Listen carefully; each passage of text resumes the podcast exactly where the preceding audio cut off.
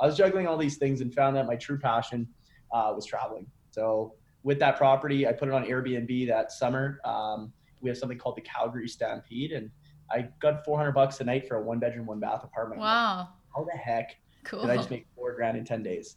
And uh, I didn't even do anything for it. Paid for my vacation, went to Mexico with my best friend Sean at the time, and uh, went to Las Vegas and had some fun and whatever else. And I uh, I fell in love with a traveling, making money online. I felt free, and I really love to accommodate people. I like to make people happy, and I wanted to be able to get into the space without having to keep buying property. Hello and welcome to Trillions. I'm your host, Alyse Grace, and today I'm chatting with founder of Bnb Concierges, Braydon Ross. Braydon has over $1 billion worth of Airbnbs under management and is just 25 years old. He started by creating a TV streaming business, then a social media marketing agency. He did so well he was hand-selected to work with Tai Lopez.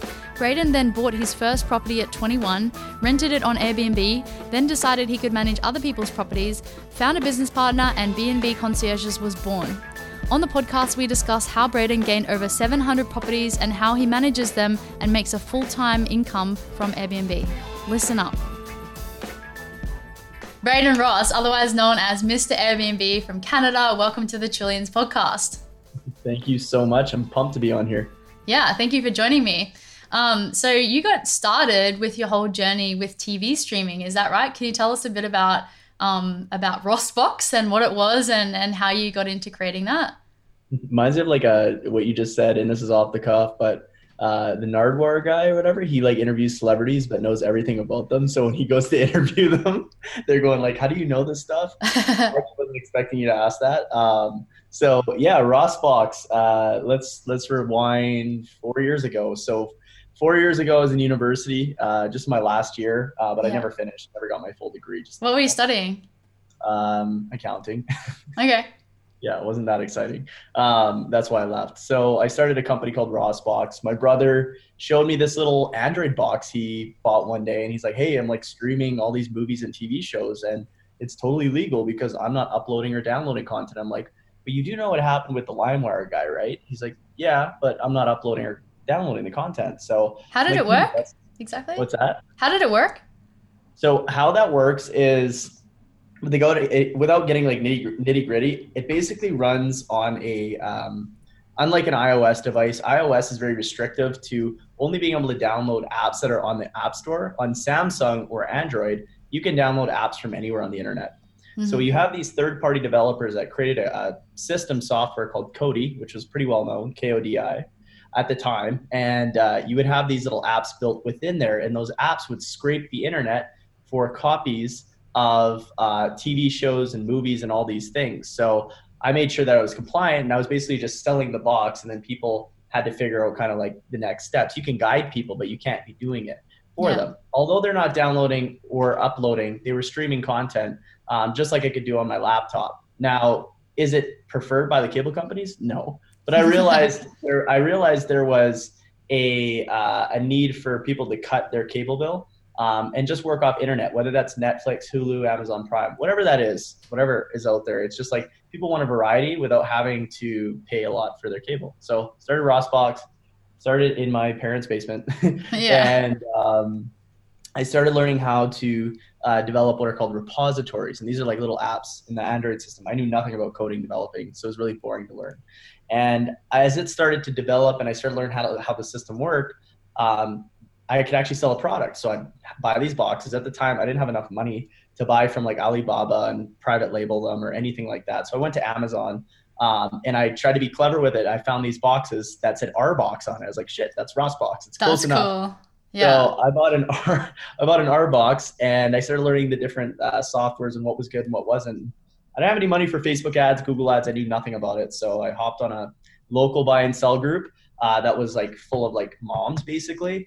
Um, they're stay-at-home moms because I knew they talked the most, and I would basically book appointments for obviously what a lot of the guys in the area. Uh, they're married to like oil and gas guys, so they're stay-at-home moms. They want TV for their kids. And I'm like, okay, let's do free demonstrations. So I'd hop over to people's houses, drive over there in my little 2006 Kia Rio at the time, which blew up on the road anyway. Um, and uh, and I would do free demos in their houses, and at the end, I would sell them on the box. Hey, did you guys like it? This is how much it is. I'll give you a deal. Um, so they get a keypad and then the box, and it was like 200 bucks, and my cost on that was like 80 bucks. And so I realized really quick e-commerce was one way that I could make money, and that took off over the summer. Um, my car did blow up, so I was bike riding around with a backpack. Oh my god. yeah, and so long story short, saved up some cash and bought my first property um, that following January. And how old were you when you bought that?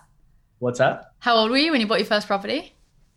Three. That was three and a half years ago now. So um, I'm only 25 right now. So oh, crazy. I was like, well, I was like I was actually 21. I was just turning 22.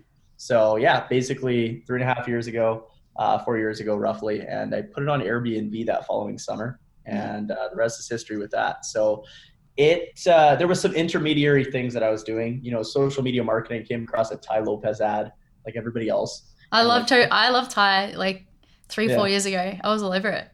Yeah, so I didn't know who he like. Obviously, I didn't know who he was. He released 67 Steps in like 2015 um, yeah. during Halloween, and like then he came out with SMMA, and SMMA was his biggest program. Like there's over 50,000 students that came through there, and um, I remember I'm like, okay, this is something I want to do. Social media marketing. I already am on social media, and business owners want this. Hmm. I was hmm. running Rossbox. I'm like, let's do another business at the same time. So I started it, and my first client was my mom's boss. She's actually works at a dental clinic, um, and uh, and basically her boss owns three dental clinics. So I said, hey Jeff, can I do your SEO? I didn't even know what the hell SEO was at the time.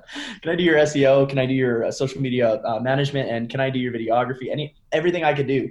And so I learned fast that I could outsource a lot of the work that I didn't need to uh, learn how to do. I didn't really want to be doing like SEO and email marketing all that. Were you doing so. all the videos yourself, or did you outsource that right away? I had a friend in, in town that would help me out with that because I wasn't a yeah. videographer either. It's a, lot, it's a lot of work too to do all of what you just said all by yourself. Yeah. I learned that the hard way. So I basically yeah, uh, signed a thirty-five thousand dollar deal in my first week of doing SMMA, um, and it was like life changing for me because I never made that much money, um, and that was for three months for three clinics at the time. Yeah. Um, and so I was like, holy cow, like, what do I do with this? So I found a team of guys on Upwork to help me with a lot of the digital marketing. And uh, they basically took half the amount, um, but got everything done in terms of the SEO and email marketing and pretty much everything digital. So I wasn't doing very cool. much. I realized I could delegate everything, make money um, and get good results and keep the client happy. So I kept expanding the SMMA business, but found that I wanted to brand myself other than others. Um, and so that's where I went. And I was actually I was I was juggling a lot of things like a, a new entrepreneur. I was doing like my Rossbox. I had my SMMA. I was investing in Bitcoin. I was doing Bitcoin mining. Um, and then I also was doing fit. I was super into fitness. I was like, was competing back in the day, like roughly nice university. So I was really into fitness. I don't know what happened now, but um, back then I would like I was super into it, and so I was juggling all these things and found that my true passion uh, was traveling. So with that property, I put it on Airbnb that summer. Um, we have something called the Calgary Stampede, and I got 400 bucks a night for a one bedroom, one bath apartment. Wow! How the heck cool. did I just make four grand in 10 days? And uh, I didn't even do anything for it. Paid for my vacation, went to Mexico with my best friend Sean at the time and uh, went to Las Vegas and had some fun and whatever else. And I uh, I fell in love with a traveling, making money online. I felt free, and I really love to accommodate people. I like to make people happy, and I wanted to be able to get into the space without having to keep buying property because I was like, shoot, I spent all my money on buying, uh, putting a, a, deposit on this first property, and I really had nothing left. So I was like, mm-hmm. hey, well, I got to build up again and again and again what if I just rent a property off somebody? I find it on RentFast or Kijiji or Facebook Marketplace, and I just get their permission to re-rent the property on Airbnb and give them like a 10% revenue uh, yeah. increase on whatever I pull in. So I got my first client like two weeks after thinking of that idea when I came back in July. And and uh, the, he or she agreed to renting you the property to do Airbnb. Why wouldn't they just do Airbnb themselves? They were an they were a real estate investor. They had multiple properties, um, so they were just too busy and they didn't want to deal with like the headache of having to deal with the customer communication, the cleaning delegation. If there's a dispute, they don't want to deal with that. There was like, I, I want this hands off. Just pay me my sixteen fifty a month and then pay me 10% on whatever revenue you bring in. So if you bring in four grand, I get an extra 400. So it made mm. sense. And so I did that. I was cleaning the Airbnbs myself for like yeah. a good year. And, um, and then what happened was uh, they were keeping track. I didn't read the bylaws. I was in a condo and uh, they're keeping track of all the times that my guests came in and i get a call saying hey we're like we're going to find you $200 every time we found a guest coming in oh, you're not allowed to airbnb in this building so it was a $5000 fine lost my security deposit paid the 5k got kicked out of that airbnb and um, and then wanted to really revamp how I did everything. So I started partnering with homeowners rather than renting them, and uh, and then everything kind of took off from there. But uh, more or less, uh, one of my biggest things that helped me was transitioning. I wouldn't say I transitioned fully out of SMMA, um, but I spent more time building my own brand because I could see in 2017 that personal brands were super, super important. Looking at Tai Lopez, mm. an example, Grant Cardone and Gary Vee, um, they all started building up their personal brands. I'm like, these guys could sell everything from shoelaces to whatever they want to say. People are gonna listen. I'm like, the guy with the attention or the female with the attention is gonna be the one that people are actually gonna listen to. And so I'm like, okay, well, let's do this. So I started literally every day um, following and unfollowing commenting and uh, just reaching out to people in my industry and so i had i have another account on instagram it's i braydon ross so i built that one from zero to 74000 followers or something um, and then I have the Mr. Airbnb one, which actually started as a travel luxury page because I found that people want to follow something, get free information, and be like engulfed in that like I don't know that space where I don't have to sell them anything. They're not watching a person. They're just enjoying looking at pictures and like mm. I started it that way and yeah, I got it to um, up to 100k and then I kind of switched Mr. Airbnb onto it. So there's a lot more details in between, but like yeah, it's it's yeah. super so how did you transition out of the um, SMMA? Did you, um, and for anyone who's listening who doesn't know what that is, the social media marketing agency. So uh, mm-hmm. obviously a lot of work goes into it. You you're juggling um, the Airbnb on the side and Bitcoin and and your personal life, um, and then you've got the social media agency where you're you're trying to manage um, VAs helping you doing the work and managing and interacting with the clients. How did you transition out of that? Did you sell it or did you just kind of let it fizzle out?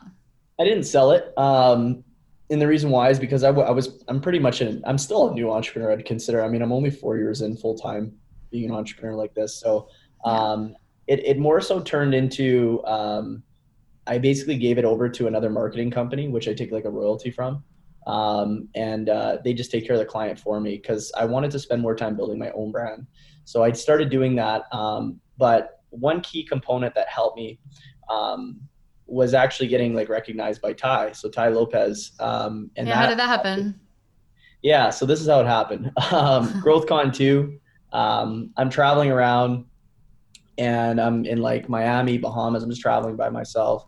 New York, and then I my friend's like, yeah, come over to Las Vegas. I'll get you a ticket to GrowthCon. Sweet. So we go to GrowthCon. This is 2018 and is in Mandalay Bay. And uh, I wanted to go meet one person that was Tai, And he, I watched him speak on stage and um, Naveen Jain was speaking, all these great speakers, and Ezra Firestone. So it was really cool to see all these successful people. But um, I walked out, I was tired. I was going back to my hotel, and uh, I see this crowd of people. He's, this guy has a hood on. Um, and then there's this like really, really big black guy. And that's, I'm like, shit, I think that's Rome. So Rome's his bodyguard yeah. Um, at the time. And then I see like these two other guys like uh, filming some funny skits. And I'm like, that guy's Ginger. I think that's Zach. I think that's his friend. So Zach's like his best friend that he grew up with and he works with Tai. So like holy crap that's Tai. so we yeah. i'm talking to gary cardone which is grant's brother. Um, we were in, near the poker room like holy cow that guy looks like grant. So i walk up to him like he's like no i'm gary. I'm like okay he probably gets that all the time being his twin. yeah, yeah. So i was like oh nice. So we start talking a little bit. I uh, turn around i see Tai, and i'm like okay hey nice meeting you basically. And i walk over. Uh, my friend pulls out his phone. My phone was dead at the time and starts interviewing Tai, just asking him questions about his success. And then I was like, "Hey, Tai, like I made like 35k in your my first week of doing your social media marketing agency. And um, it's actually on my instagram and my highlights that exact video. Yeah. people around us. And uh, and then he looked back and i'm like oh shit he noticed. And then he uh, he pulled out his phone. He's like hey can you say that again? Because it's obviously good for his own promotion. Yeah. Testimonial. His phone um, and he's like can you repeat what you said? And so i said it again. Um, and then he put it up on his instagram uh, and his twitter and his snapchat that night. And people were like blowing me up. Like hey, you're on Tai Lopez's uh, yeah. his social media, and like that's crazy, man. And I was like, oh, that's sweet. But as we were walking, um, his manager Alec uh, was like, hey, like we want to use you as a testimonial. Uh, what's your email? So I give him my email. I'm like, this guy's never gonna remember me. Um, so he takes down the email. I don't hear back from them for like a good year. The year goes by. I'm just laying in bed um, on a Sunday night. And I see Tai walking with this other guy in, in London. You're watching like, on his. Were you watching on his Instagram? Yeah. Yeah. I was watching Instagram. So I comment uh, he on this guy's video that he's like, hey, this guy's making six figures a month for my SMMA program here in London. I'm like, hey, Tai, do you remember me from GrowthCon last year? And then I wake up the next morning and I'm like, Kate, this is weird. I have a message from Gary Vee's team and Gary Vee, as well as Tai Lopez and his team. I'm like, how the heck did this happen? Like, what's going on? Yeah. So Tai's team's like, hey, like, we remember you from last year. Tai noticed your comment. He wants to fly you out to Beverly Hills tomorrow. I'm not from any of that sort of stuff. Like I grew up like totally normal. So like this is amazing. Like Beverly Hills, uh, where those, all the celebs live, right? Yeah, yeah, all yeah. the celebrities live there. So um, then I checked my other message and I got a team uh, or a message from Team Gary Vee and Gary Vaynerchuk and is just saying, hey, we're looking for like uh, ambassadors to help with our like shoe branding for the K Swiss thing, and like we noticed you and we want to be able to send you product and just want to welcome you in and sort of thing if you're open to it. I'm like, this is awesome, like getting noticed.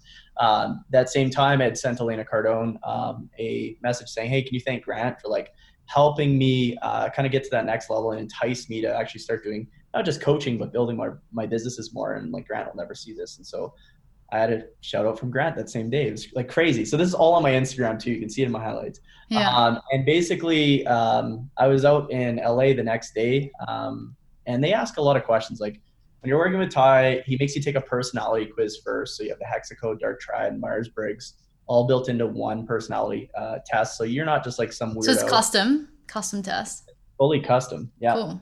And um, and basically, I took the test. They said your, your results came back fine. Then I had to go get a CPA letterhead to show that I actually made the money that I said I did.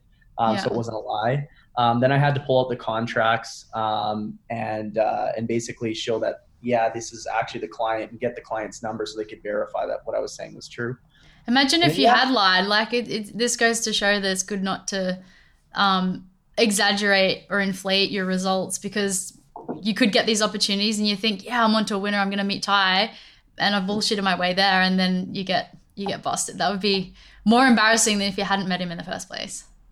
And there's a few guys that do that, um, mm that come through and try to like become a coach, but they reach out to their team and like they don't pass like not all the uh, the boxes check off. So it's just kind of embarrassing. Um, but yeah, I got there and we filmed SMMA and it was awesome just meeting the team. Um, I made very good friends with his mother actually, and uh, we were just like talking about like healthy foods all night, just making food and stuff. It was super cool. And then Alex Mehr was there, met Dr. Alex. I didn't really know him at the time, so he's like, "Hey, you want to get on this Mentor Box thing?" Later, did I find out Mentor Box is like an awesome company. Yeah. Uh, and so, uh, yeah, we filmed SMMA, and while I was filming SMMA, I said, "Hey guys, like my main passion is Airbnb. I'm filming social media marketing for lead gen here, but like." You should think about rental arbitrage. Like, what is that? And so some of his team members went and got some Airbnbs in LA and then that following January, I get a call back, and Alex like, hey, we, we interviewed 37 other Airbnb hosts that have more properties than you, um, but we really liked your, teach, your teaching style, and uh, I'd like to uh, bring you out to New York. Tai just moved there, and he wants to film an Airbnb course. So we created cool. the home sharing management company course. Um, came up with the name over sushi. Basically, we didn't know what to call it. We're like SMMA, mm, HSMC. So it just makes sense. yeah. So that's it. That's the whole story, and yeah. So what cool. happened? What happened with Gary Vee? So um, did he did he see your comment with with Tai or something? No, um, he stumbled across me. I don't know how that happened. It was just one of those uh, coincidental things. Yeah. Sorry, I'm just putting my phone on an airplane mode here. That's okay. Uh, coincidental things that just happen. So um, yeah, no, it's it's super exciting just for me because I'm I'm from Canada, so it's not like I find a lot of like these major influencers and quotations or people that are like online online are all from the United States. I feel like a lot of them. Yeah. Are. A lot of them, yeah. Even even I'm from Australia, and a lot of the the cool guys, the cool kids, um, in online are, are from the US. But you know, the US is um is the incubator for these types of companies, uh, social media companies. So they get online earlier and they can build their followings earlier. And I think it's just a bigger country, like bigger population. So yeah, um, that's only yeah, natural. Yeah, I, I know it's it, it's it's nice being around that like those kind of people, but of course, like just in California, there's more people that live in California than all of Canada, so there's there's way yeah. more opportunity there, and especially with what I'm doing now, I've come so so I could say so far compared to like when I rented that first property and got fined from that one homeowner, this association, and to where everything's at now. Um, teaching all these people that I've taught, but actually spending more time on the business than actually teaching. I yeah. love teaching because I can share what I'm doing. there's nothing worse than listening to a teacher that doesn't actually do the business. Yeah, I agree. It's like, um, would you take advice from a doctor who smokes cigarettes, or would you listen to an overweight PT? So um, it's definitely important, I believe, to listen to people who have the results you want. Um, it's like you know, your financial future depends on who you take advice from. If you yeah, if you want to live like a king, then you need to go and find that king and and follow in their footsteps. Find that mentor. So we're in yeah. the present. We're in the present now. We're, we're talking to to Braydon in 2020. Um, so where where you're at now, you're managing a bunch of Airbnbs. You're not doing SMMA anymore. Um, do you get royalties from Tai's courses? Like since you help film film them? I'm under. I, I can't actually tell you that, oh. but yeah, it's it's kind of like it would be cool if you did. well, we sign we sign agreements, right? Like there's only so much we can say. But yes, if you if you have some sort of like upsell, which I did at one point, I've taken it out of the course. So I had my Airbnb coaching as an upsell within the HSMC. And so there would be some sort of JV that way. Um, yeah. Of course, they pay for your flights, your food, and coming out and spending money and all that stuff. But um, yeah, there there is. If you have an upsell, typically a kickback that way. I don't know about all the other coaches and whatnot, from like Stephen Lau to um, even I brought in Brian Page. He's also an Airbnb person. Hmm. Um, but yeah, it's uh, they do people get kickbacks depending on what agreement they have specifically with Tai. Yeah, cool, cool, cool. So what so what are you doing now? So how many Airbnbs do you have under management? Um, and how did you build up to that? Like you said, did you do you now partner with the owners themselves? So you do, you talk to the owners directly, and if so, how? Because in Australia, we um, a lot of owners don't want to deal with civilians. They want uh, you know real estate companies to manage the properties for them. Hundred percent. No, I know. I know the struggle. There's a lot of gatekeepers, and that's usually the first question. Um, well, where everything's at now, um, like I've taught thousands of people in the Airbnb space. Um, you know, I have my BNB PhD. I'm working relentlessly at coming out June second, um, which is just like an eight week thing. So anybody can kind of learn. You know, B and B PhD is that from Airbnb? Is, no, that, is that no, something you I, offer? What's that? What is Airbnb PhD? No, B, so BNB, I created a, a course, a, a, coaching program called BNB Masters last year. And I thought, school, well, what's the highest level in school? What's catchy? BNB PhD. So I'm like, I'm going to show people not just how to rent property and get owners' permission, but how to actually partner with homeowners, boutique hotels, corporate yeah. housing companies, and pretty much everything you could think about. And so that's what it is. BNB PhD is like the more advanced uh, version of. Okay, cool. So um so that's your school that you're you're helping other people do what you've done, which is really awesome that you're you're giving them your secrets because that's rewarding as we discussed before the podcast. But um um yeah, I guess like how many properties do you have now under management? Yeah. And, and what kind of dollars are you generating through Airbnb? Totally. Yeah. And I'm 100% transparent with this stuff because like people just are scared to talk about taxes and money a lot of the time too. Um, and so how this works, how this flowed into it was I had this student, his name is Otis.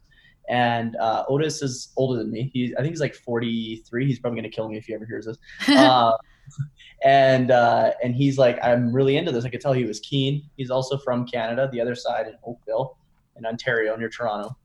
And he's like, I want to work with you, but I want to show you kind of like what I can do if I can bring in some people. I'm like, A, I don't want to buy properties right now. I don't want to rent properties. I don't want any sort of liability or risk. I just simply want to partner with companies or homeowners. I'm like, if you can make that happen, great. So he ends up uh, reaching back out to me early December and is like, hey, Braydon, I got a company interested. Um, they're in St. Bart's. I'm like, I have no idea what St. Bart's is. What's St. Bart's? He's like, it's near the British Virgin Islands. I'm like, okay, but I don't know what St. Bart's is. He's like, it's a little island. It's like a celebrity hideaway um, Grant Cardone, Kevin Hart, and uh, actually Jeff Bezos went there last year and took a vacation. I'm like, okay, well, that's probably why I never heard of it because, you know, that's the 1% of the 1%. So I'm like, these houses yeah. must be pretty expensive. He's like, yeah, you know, honestly, most people could probably go there. It's like starts at five grand a week, but goes all the way up to a quarter million a week. So I'm like, wow, that's very expensive. So he's like, I got a company interested, but I need your help. I need you to hop on a call. I'll make a PowerPoint. Um, I created a company called BNB Concierges. I want you to be the co-founder companies at zero properties at that, or sorry, one property in Oakville uh, at that point. Uh, yeah. Uh, then he got a second one, and then we really wanted to go big. So I'm like, well, he's like, I don't understand how the systems work on the back end. For anybody listening, um, the systems that we use are called Guesty. So Guesty is an all-in-one automation platform that allows you to write your customer reviews, your guest check-in, check-out, as well as cleaners delegation. So you yeah. can automate like 90% of your business using just this software. Cool. So I said, Otis, we need if we're gonna get these people on as a client, if they're interested, um, they're probably not gonna sign on for 30%, probably not even 20, but maybe 15. And we could see because what they've done, um, and our partner is actually uh, they they have they're like the biggest people in St. Bart's. They have 230 properties, and um, that's how we got to a billion dollars under management very quickly. So we ended up getting a partnership deal. I hop on the phone with the owners. We're going back and forth for a good month, and uh, made sure the contracts made sense. And so we they said we'll give you 230 properties. My no-brainer offer was we will not charge you any setup fees, legal fees. We're also not going to charge you any ongoing fees. It's not like social media marketing. All we're going to do is just drive reservations to your open days that you guys aren't booked out. Mm. And we're going to only take 15% and give you 85%. And we'll give you an additional 10% on top of that, which we just charge the Airbnb guests anyway. Yeah. So I said, okay, well, what if we could put you on every major short-term rental platform that you're not already on, um, or maybe you're not on any, which happened so happened they weren't on any, they were just exclusive to their own website and uh, and we could get you more bookings. And like I said, we're we're not looking for exclusivity. We're not looking to just take your properties from the homeowners that you have agreements with. You guys have been around for 25 years. We're not looking to do that. We're just looking to bring you more business. So it's like, yeah, why not? We have nothing to lose. So we actually spent the last five and a half months, like we just launched all those 230 properties. Yeah. Building out uh, a system. We hired a developer that worked within Guesty. Um, and then he would actually take and this is a little more advanced, but he would take their custom website that would talk to Guesty. Guesty is like the hub, the nuclei that talks to something called Rentals United. Rentals United is the platform that allows you to put your property on VRBO, HomeAway, Expedia, Airbnb, and all the other platforms. Yeah. So this system talks to this system that talks to this system that talks to all the other systems. And so when they get a booking through their reservation system, we had to think about this for so long. Their reservation system, it automatically blocks off the days on all the platforms that we're using. And then anybody who books through us, they send a reservation request and an email gets sent to our partner and they accept the reservation and block off the day on their calendar, which in turn accepts the reservation here. So it's called a one-way API. A two-way would automatically do it. So we had to figure out this whole jigsaw puzzle that I've never seen anywhere online. And most people just go go rent a property, get the owner's permission, make anything over what you're paying in rent, and that's your profit. It's very yeah. simple business model. Yeah. And so we actually just launched all 230 of those properties last night.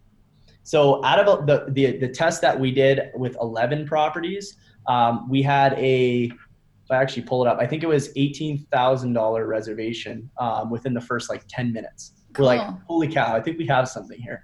Yeah. So we would take 15% of that. Guesty actually has a 24 7 communication service. And no, I'm not paid by Guesty, I'm not an affiliate. Um, they're just a great platform. They have a 24 uh, 7 communication service that allows you to be completely hands off. If the customer needs anything, you train the VAs that work within Guesty to answer all questions. If the reservation's above 10 grand, but they want to bring a pet, what do we do? Yeah. What happens if they lose the key? Where's the spare key? Things like that. Yeah. So they take care of all that for 5%, and we take 10%, and that would be our profit. So we'd make $1,800 on a one week stay. That 18K is for one week. Yeah. And so times that by 230 properties. Our cheapest property is 5,000. Everything's in US dollars too, so it's a lot better for us Canadians. And then our highest one is 275,000 for the week. So we're like, hmm, we finally have something up. It's actually brand new with what we're doing there. Um, but for the most part, we just signed another partnership deal with a company in Ibiza, Ibiza. I know it's Ibiza, whatever.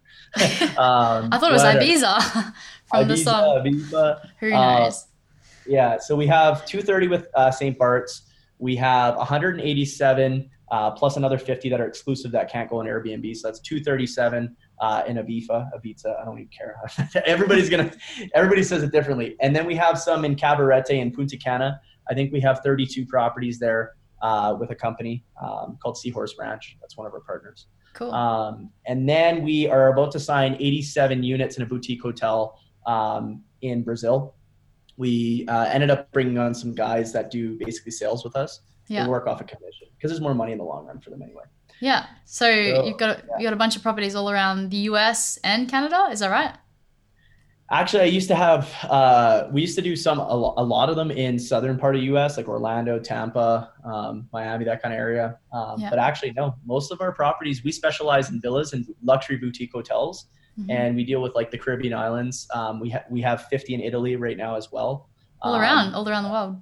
all around the world. We want to cool. be as international as possible. We're about to sign another uh, 125 uh, tomorrow. So that means uh, that you can travel and, and it's all tax deductible. Yeah, it is. But either way, you're asking for exact numbers. So I, I don't, I'm, I'm going to give you a little bit of a range, but um, I also personally work with a boutique hotel um, in Edmonton, and they have a, a, sister hotel in Squamish Valley, which is near Vancouver. Mm-hmm. And so um, combined, I'm going to say somewhere over the 600, 700 unit mark.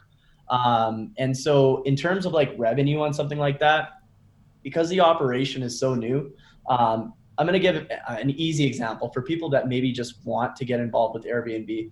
On the one bedroom, one bath, the one here in Calgary, for example, um, that property has consistently done 45,000 to 52,000 in that range every year for the past like three and a half, four years.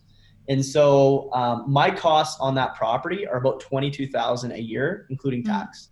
So I put about 15% aside for tax. Of course, sometimes it can be higher, but I deduct everything because I put everything through my company.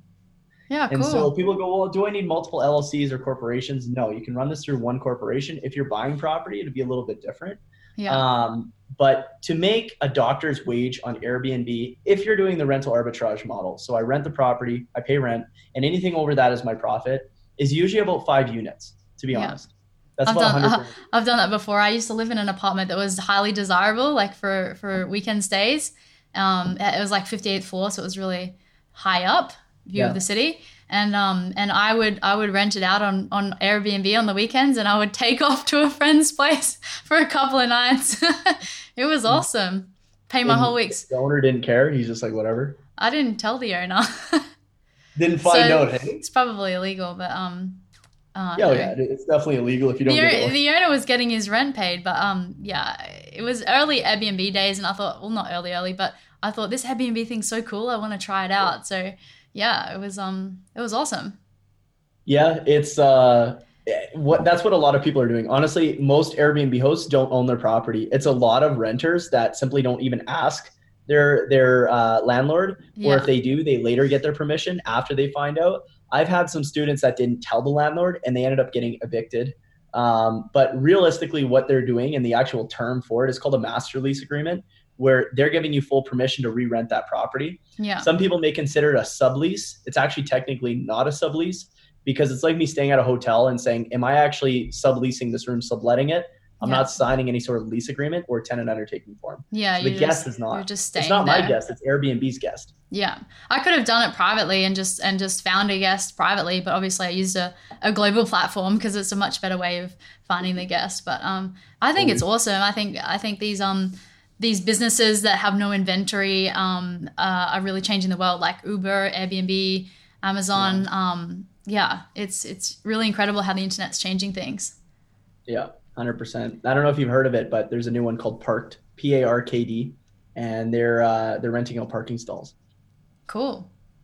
So. There's plenty of those. I think Australia actually has some of the most expensive parking in the world. Uh, I think um, a day or even a few hours in parking in the city here is is 70 Australian dollars. How much? 70, seven zero. it's crazy. Um, but yeah, and then and then street parking is anywhere from like two to two to five dollars an hour, and you yeah. just put the coins in. Yeah, that's like us. Yeah. Yeah. So um, so you can, you can choose whether or not to answer this or not. But I saw in I saw somewhere I was researching you. You wanted to be a millionaire by 25. Um, did you achieve your goal? yes, I did. Awesome! Virtual high five. That's awesome. Um, yeah, last year was my big growth year. Um, the pace I was on, and, and I'll be transparent. Like the the, the pace I was on uh, in my first two years wouldn't have made me to that level. Um, but you know, a lot of people consider themselves millionaires if they made a million in revenue. That's not what I'm talking about. I'm talking about like a million like net, net worth. yeah, exactly. Yeah. So I'm not talking just cash in the bank, none of that. Because a lot of millionaires they'll spend their money and invest it in assets that make them money. Yeah. Um, but yeah, I achieved the goal.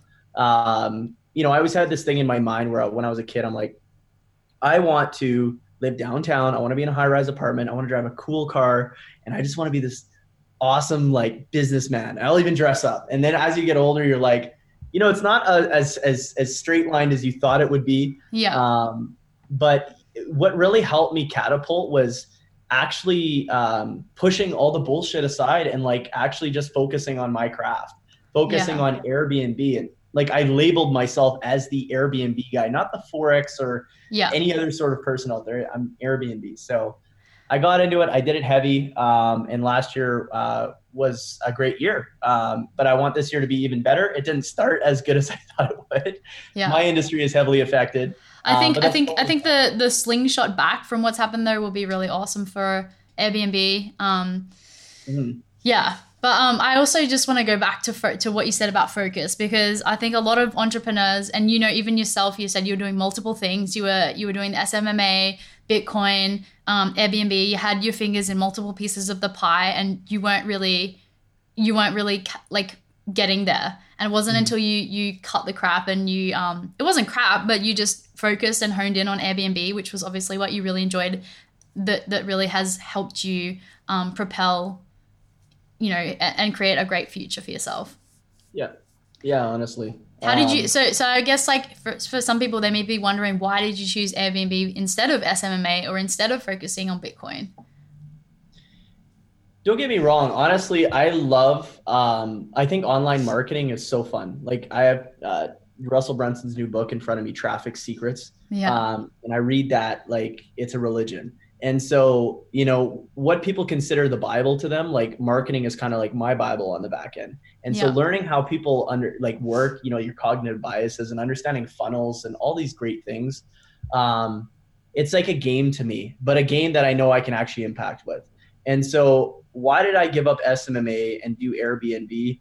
Um, a because I wanted to spend more time building my own brand, and I felt I was really uh, consumed by building other people's brands that I couldn't spend the time I actually wanted, um, even if I was delegating.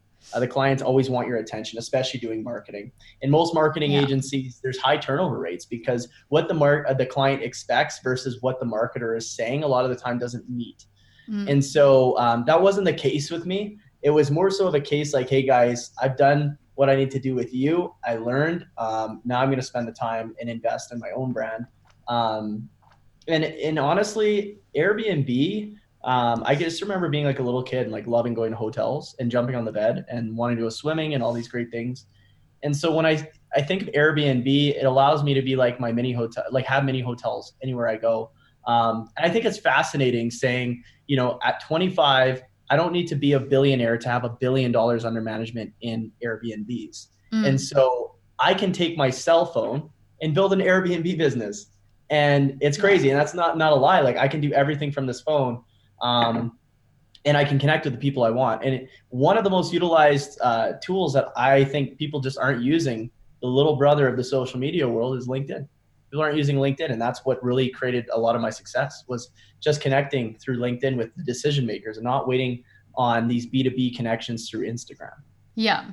And also uh, when you're approaching hotels and managers and and uh, receptionists and things like that there's a good way to bypass them as well. And a lot of people ask me braydon like how do you get these amazing guests on your podcast well, I'll tell you how I got Braydon. I messaged him on Airbnb and I said, Hey, I like what you're doing. And we had a bit of a chat and and we hooked up a meeting. Like, um, yeah. I think people are really afraid to ask and they're trying to conceptualize every step of the way rather than just stepping the steps and seeing what happens. Um, and yeah.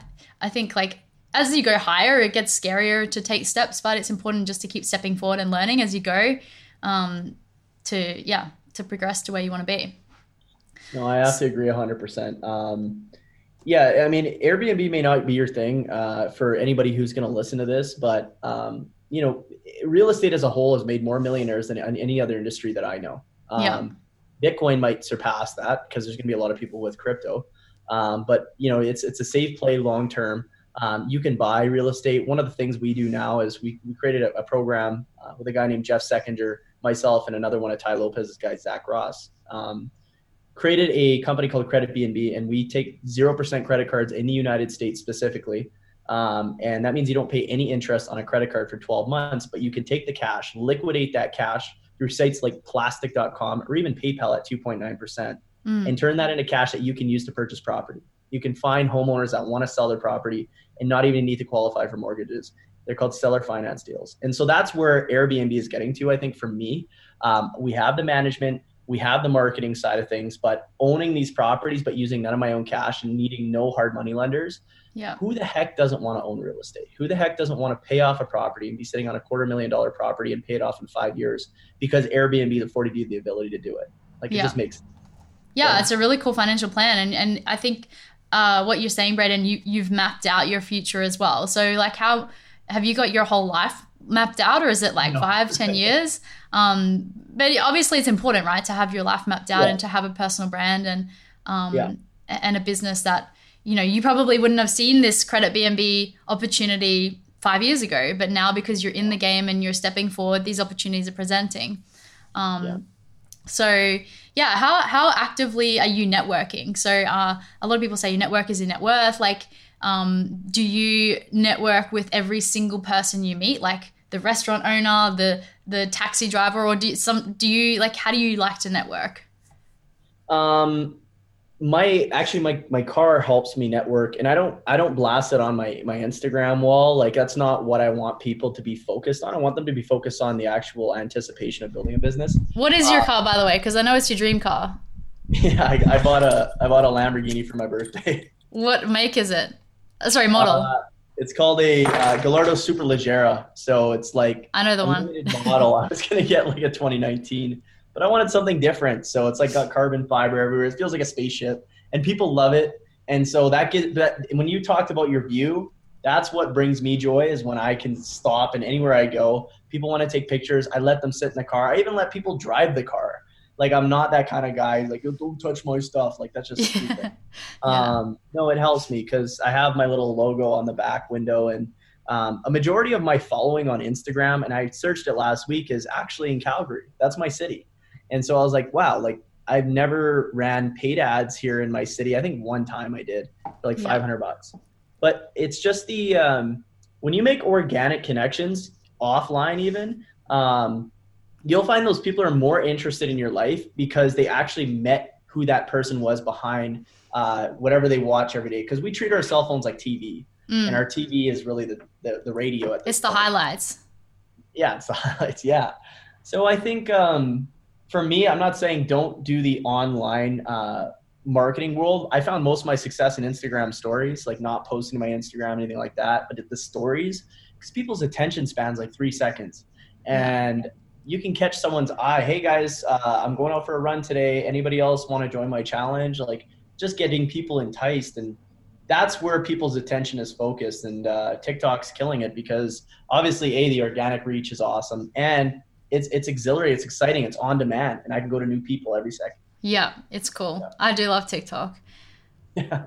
Yeah, so um, you've partnered with a bunch of different people. Like you, you just told me you've partnered with various people, like Jeff. Uh, I follow him as well. He's really cool, and um, and Tai Lopez at one point. How do you know that these are good people to partner with? Because sometimes um, not everybody is is has good intentions or or No. believes in fair exchange. So how do you choose a good person? Because good business partner. well we all have to learn the hard way i mean what, every once in a while you'll find you, we have all been betrayed one thing tai lopez taught me was if you want to catch someone's attention you're in a room and it's really awkward or you don't know what to talk about bring up a story of a time that you were betrayed or somebody let you down. Because when you think back to a best friend or a business partner or somebody you thought was close you trusted at one point or another we've all been betrayed. Yeah. and it's just part of life. So for me um, i didn't have any partners uh, for the first couple like this is the first time that i really dove in and actually uh, really tried to build a, a business business with somebody. It's it's a marriage basically. Yeah. um, like it's and how do you choose those people? Um, i test them. Like I, I test people's knowledge. I test their personality. And how do i do that? Um, we we go on a few dates. Like we we we don't just talk once a week. We have to talk every day. And i want to know what you're doing. What are you doing outside of business? What's your family life look like because if your family life's falling apart then your business is probably going to fall apart too. And so i want to know what it, where, where's your attention focused? Um, and so the, the person that i'm partnered with right now otis um, a he proved results to me prior. Um, i didn't actually partner officially on paper with him for several months because i wanted to see if that was a priority for him. If it was a priority for him, then maybe he just wanted me to use my name and get me on there uh, for leverage. But no, he wanted to actually show me that he could do the work, and he's done an excellent job. In Jeff Seckinger, I have hundreds of people who have told me that all he does is great business. I went to San Diego and spoke at his mastermind last uh, December. Yeah. And uh, met Jeff and Ravi in person, and uh, and I'm like, you know what, Jeff, you should come to my mastermind in Miami. And we just had like a little boot camp in January, and he came out. It wasn't anything big. It was like 15 people, very small, and that showed me that he was truly interested in my business and who I am as a person. Yeah. And so he's very straightforward, straight to the point. And we thought of that credit BNB thing literally standing on a dock uh, in that mastermind in like two minutes. And like this thing is gonna work. So we've done it, and it actually works. And um, and yeah, I don't I don't just want to partner with anybody. A lot of the time, I would say now um, is don't partner with what you can hire. Like, what are they bringing to the table that you can't just outsource to somebody else for less? Yeah. Yeah, that's a great tip. Great question to ask yourself. Yeah. Uh, so we've spoken about a lot of your successes and a lot of your wins, which has been incredible, and, and I'm sure a lot of people are learning a lot. I am for sure. What's uh, something like I won't call it a mistake, but a, a great lesson that you've learned and uh, from from maybe doing something wrong or um, Yeah. screwing up somewhere that people can learn from. Yeah, there's lots. Like there's there's What's a highlight? There's lots. Like yeah, it's not business isn't pretty all the time. Period. It's just not. Um, well, you said you were cleaning the Airbnbs yourself, and I'm sure that wasn't um, glamorous, but it, it, it was part of the job. yeah, you know, for me at the time, I was trying to make five to eight grand a month was the goal consistently. Yeah. Um, so I was like, how the heck can I make five to eight grand a month? If I can save a thousand bucks a month in these cleaning fees, then that gives me extra money to put away to get another Airbnb. And so that was my thought process. But I realized the hour that I would spend or two hours that I'd spend on cleaning, if I had a business that I could actually make more money than, you know, 50 bucks or whatever they paid for cleaning, then it's not worth me cleaning anymore. So it took time to get to different levels. And I think once you get to a level, if you're like, my goal is to make 10 grand a month, you'll always find a way once you reach that 10K a month to make 10K a month because you know how to do it now. Yeah. If you want to get to 100K a month, it's not easy. like, I remember I cracked 100 grand a month last year for the first time. And I thought to myself, I'm like, I wanted to grow up and be an engineer, be a doctor, be an accountant, something that made money. Uh, but I, it was more important to me the money that I was making than the actual profession that I was doing. But that's because I had no experience in what life actually was. Mm. And so when I achieved that goal, it wasn't like, oh my God, I have to show off all this stuff. That's not about it. It was the fact that I couldn't believe what my parents and my all my friends told me was like, oh, this is definitely not possible. Like there's no way somebody could do that. Yeah. And then I got friends that 10x that, 100x that. And that's nothing to them. yeah. And it's mind blowing because I remember thinking making a thousand bucks a month was amazing coming out of high school. And so it just levels to this game. And uh, I just find it fascinating, like where you could take this whole business and like, it doesn't matter what you're doing, you could sell potato peelers and still make a good living. Like, Yeah, yeah. I think that's important, but it's important to stick to one thing. Otherwise, people get confused about who you are. Like you said, um, personal branding is really important before. So, um, you didn't tell us about a key learning. What's what's a what's a what's a mistake that you made that you're willing to share? yeah, That's I- I- okay. I, I like telling story. So my my biggest mistake, um, I tried to go really big with Airbnb last year, um, and I did it with another partner at the time, and he was a student, and uh, we wanted to create like some sort of like where I would rent the properties, just like we said before, but do it on a larger scale. Like I've heard of people renting like five thousand dollar a month houses, but making fifteen grand a month. I'm like, this is going to be awesome. So I did exactly that. We created a fund, and uh, we wanted people to invest in the fund. So we had uh, a, a ton of people, not a ton actually. I wouldn't say a ton. We had a handful of people that came in and actually uh, wanted to work with us. So they would invest. We would find a property, furnish it, manage it on Airbnb. My voice cracked. my voice is super dry. I've been talking all day. I'm out of water. Um, so managed on Airbnb, but the issue was is that um, we were using uh, the properties in Miami. So we'd go after like these big houses, and they were like 10 to 15, even up to 20 grand a month with the bills. And so you know you're paying for first month's rent, two security deposits usually on these big houses, and furnishing. You're like 60 to 70 grand right off the bat. And then Yeah. you're at 90 grand a month in bills, ongoing with rent and all these other bills. So it's like, you don't make enough for rent, what are you going to do? Well, amateur mistake. You know what I mean? So I step in, we set all this up, and it's last June, July, and um, and basically we didn't realize it was hurricane season. We didn't realize that Oh, in no. Miami, people aren't traveling to Miami uh, in those summer months from like May to November as much, and November to uh, the end of April is like busy season, especially Yeah. January and February.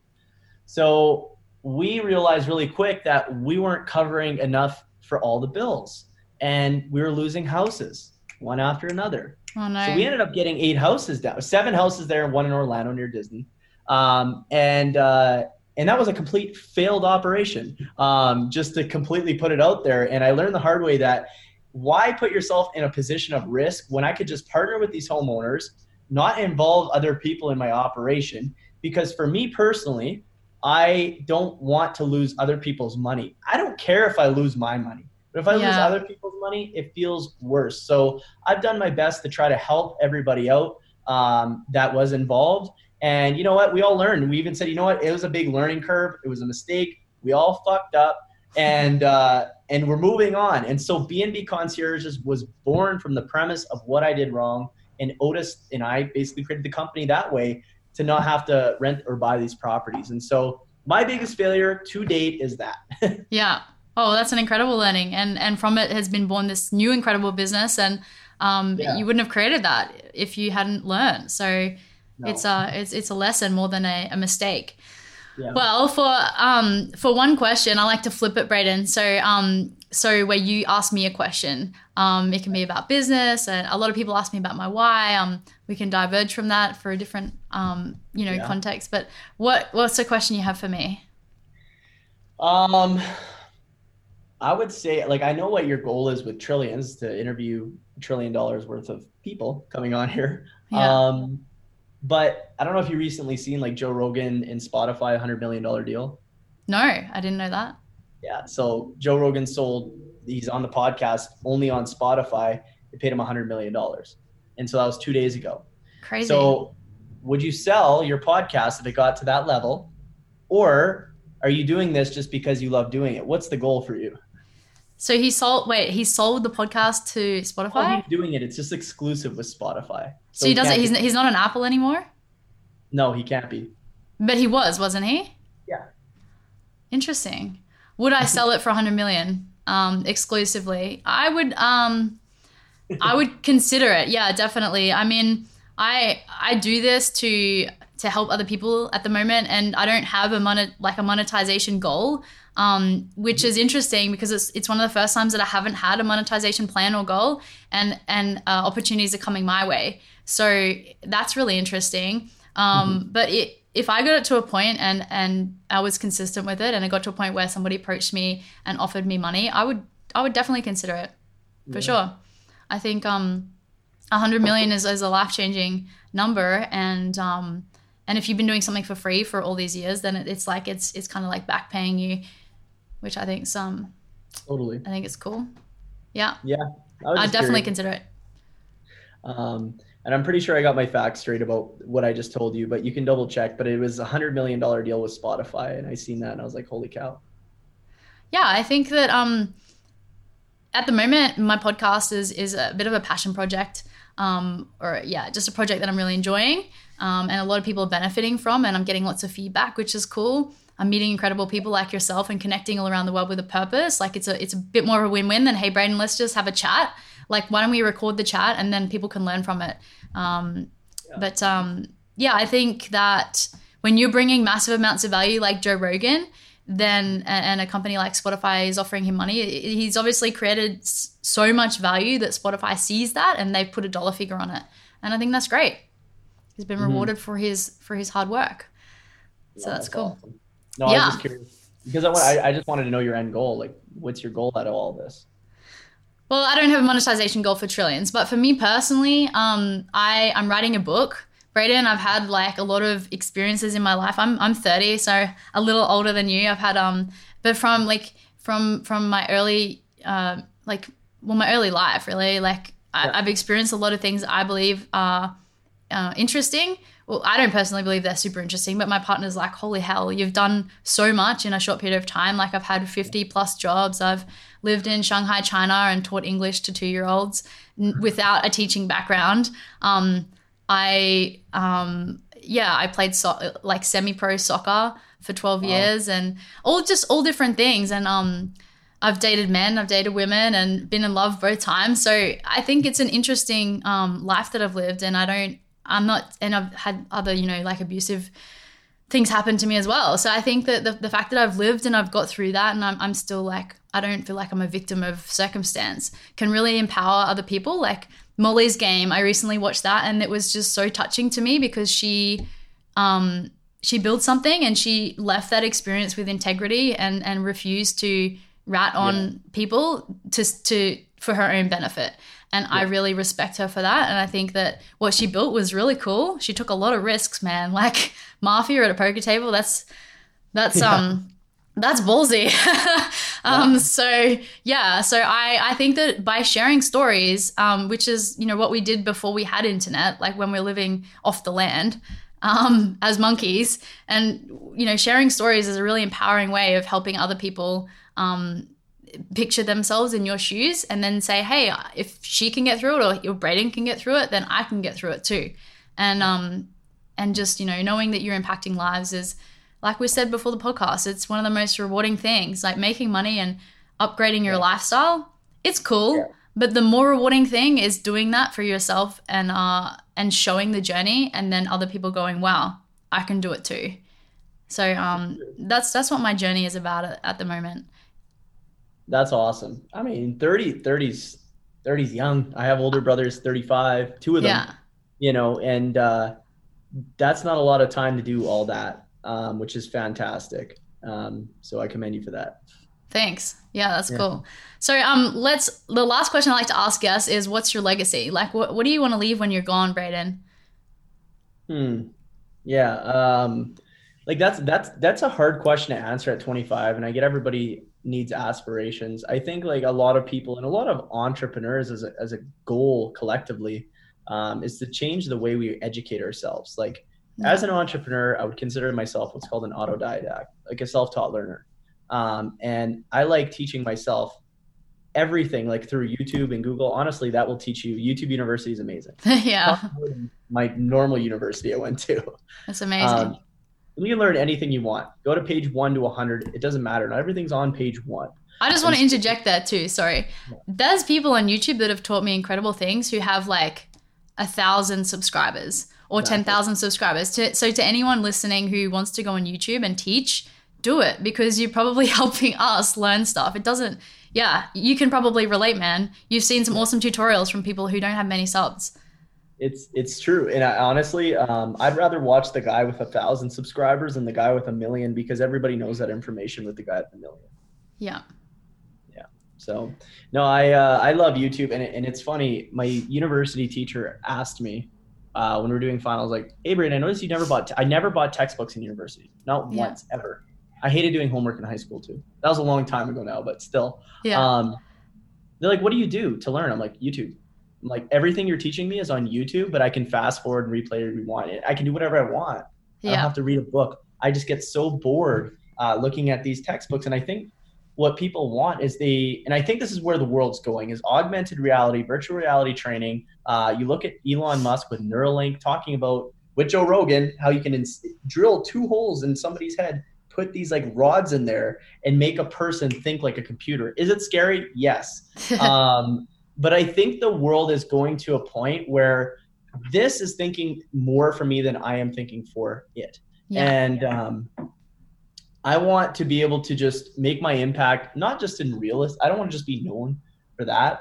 Um, but if I can utilize the platforms, like I'm sure a lot of other people, if I can utilize a lot of the platforms that people are already using, like Instagram and TikTok, uh, to get a message across that isn't just so out there, meaning like I'm not teaching people how to go buy property uh, with a mortgage. Like I'm just not. I want people to look the other way. I want you to be 16 years old and be a real estate investor.